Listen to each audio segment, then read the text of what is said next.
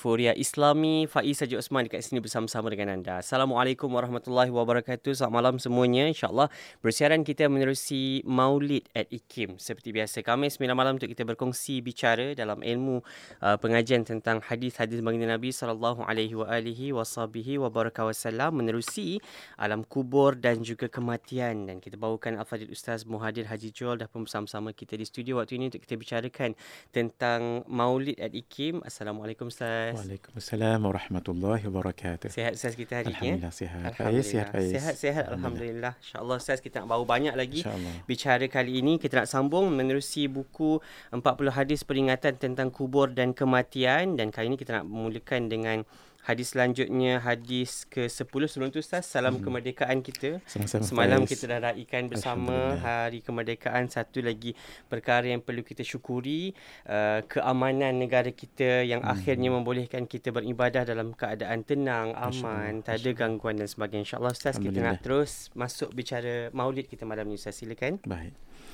Bismillahirrahmanirrahim. Bismillahi khairil asma. Walhamdulillah mil'u kulli ardin wa sama.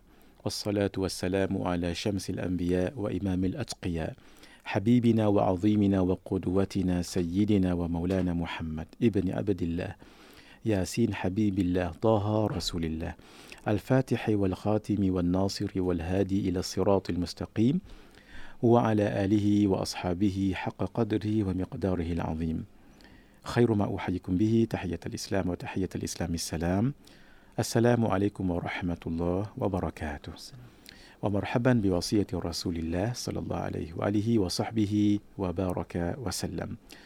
نوينا التعلم والتعليم والتذكر والتذكير والنفع والانتفاع والإفادة والاستفادة والحث على التمسك بكتاب الله وسنة رسوله صلى الله عليه وآله وصحبه وبارك وسلم.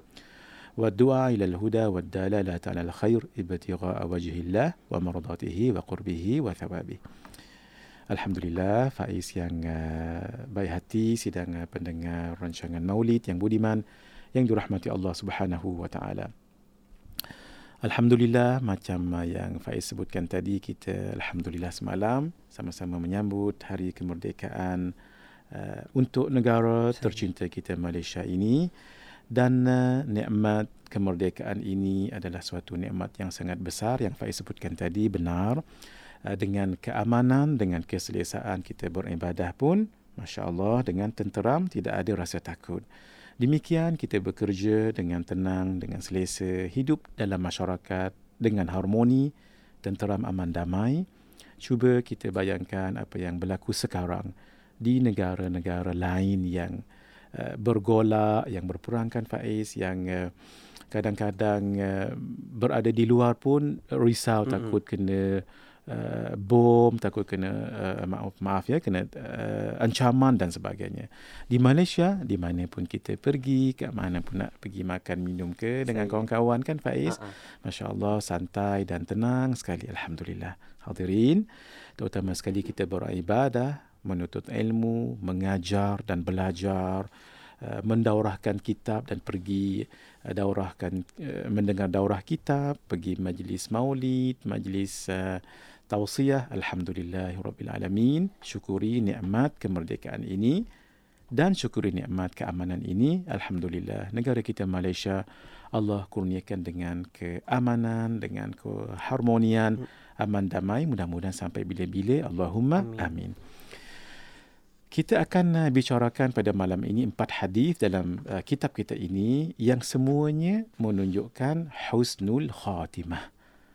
Kita inginkan husnul khatimah ini. Kenapa? Sebab Rasulullah sallallahu alaihi wa alihi wasahbihi wa baraka wasallam pernah menyebutkan innamal a'malu bil khawatim. Sesungguhnya amalan-amalan itu dinilai bagaimana pengakhirannya itu. Hadis riwayat Al-Imam Al-Bukhari. Para ulama mengatakan min tamamin ni'mah al-mautu ala husnil khatimah.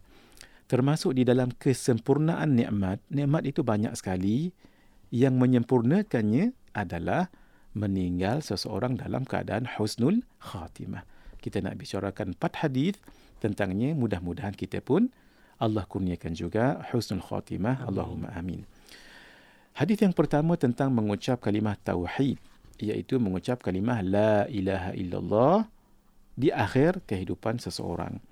Daripada Sayyidina Muadz bin Jabal radhiyallahu taala anhu berkata Rasulullah sallallahu alaihi wa alihi wa sahbihi wa baraka wa sallam bersabda man kana akhiru kalamihi la ilaha illallah dakhalal jannah sesiapa yang di akhir sebutannya dapat menyebut la ilaha illallah maksud sebelum meninggal dakhalal jannah dia pasti akan masuk ke dalam syurga. Hadis riwayat al imam Abu Daud. Ulama membahaskan dalam dua keadaan. Satu orang itu memang dapat menyebut kalimah la ilaha illallah sebelum dia meninggal. mm-hmm. Maksudnya Faiz beberapa saat sebelum meninggal ditutup usianya dengan la ilaha illallah.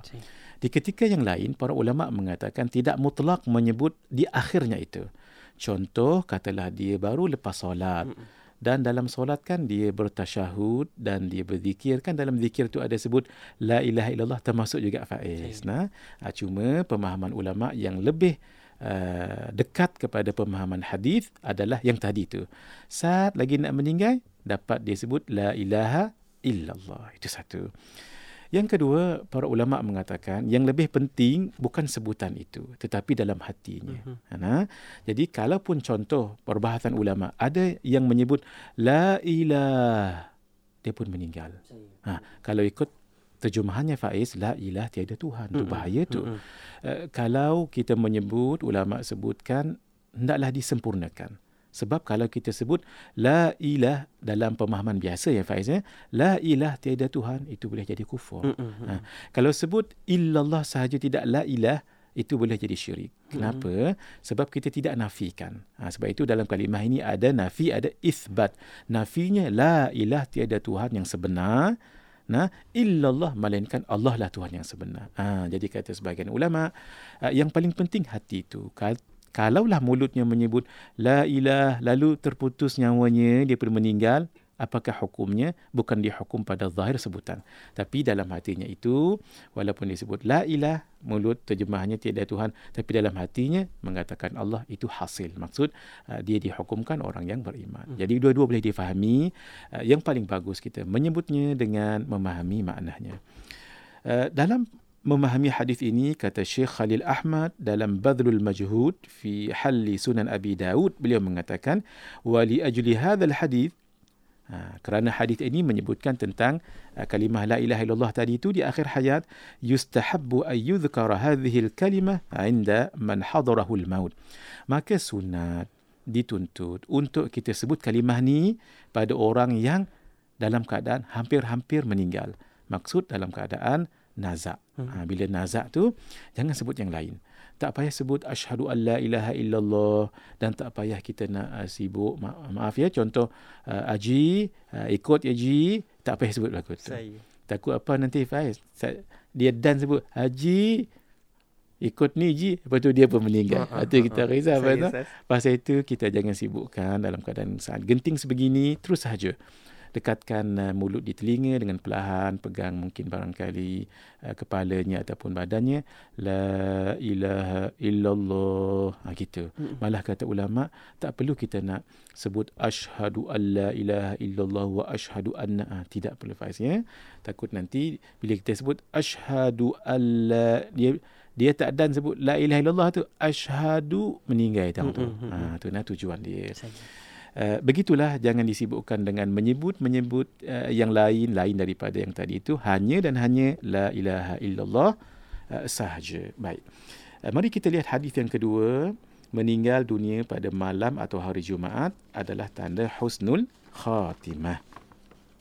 Daripada Sayyidina Abdullah ibn Amr ibn al-As daripada Nabi sallallahu alaihi wa alihi wa sahbihi wa baraka wa sallam baginda menyebutkan ma min muslimin yamutu yaumal jumu'ati aw lailatal jumu'ah tidaklah seorang yang Islam meninggal pada hari Jumaat atau pada malam Jumaat illa waqahu Allahu fitnatal qabri melainkan Allah akan menjaganya daripada fitnah kubur. Fitnah kubur ni ditafsirkan ulama dengan soal jawab kubur. Maksud dia dapat menjawab dengan baik. Malah sebahagian yang lain uh, mengatakan bahawa ini juga tanda menjadi uh, ciri orang yang akan selamat daripada fitnah dan siksa kubur.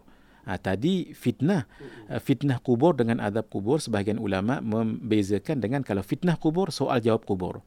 Kalau azab kubur itu dengan azab yang kita sudah tahu itulah. Fitnah kubur begini dia uh, tidak terasa beban untuk menjawab pertanyaan dalam kubur akan dibantu oleh Allah Azza wa Jalla dengan mudah. Ha, itu nah. Malam Jumaat.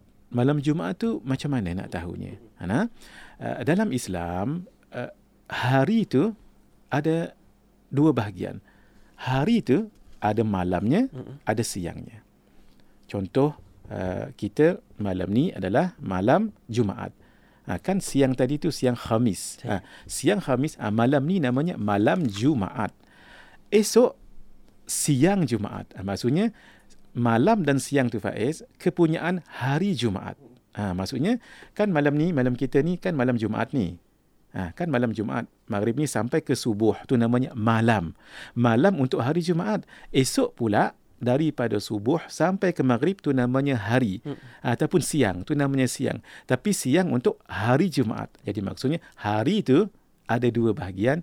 Didahului dengan malam dan di uh, yang kedua dengan siang. Maksudnya malam dan siang itu untuk hari. Ha, begitu.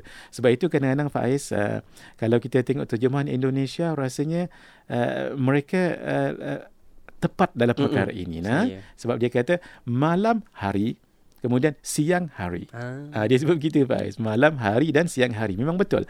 Malam tu untuk hari Jumaat, Mm-mm. siang tu pun untuk hari Jumaat. Maksudnya siapa yang meninggal pada macam contoh malam begini Mm-mm. sampai subuh esok dan esok hari Jumaat pun sampai ke maghrib insya-Allah Allah akan uh, menyelamatkannya daripada fitnah kubur. Kita akan uh, bicarakan untuk uh, perkara ini sedikit lagi sambungan pada uh, sesi yang kedua nanti insya-Allah. Hada wabillahi taufiq. Saya kepada anda boleh terus ikuti bicara kami Maulid Adikim kita bawakan siarannya menerusi Facebook Live Ikim FM, di YouTube channel dan juga dengarkan di radio Ikim Inspirasi Inforia Islami. Jangan ke mana-mana.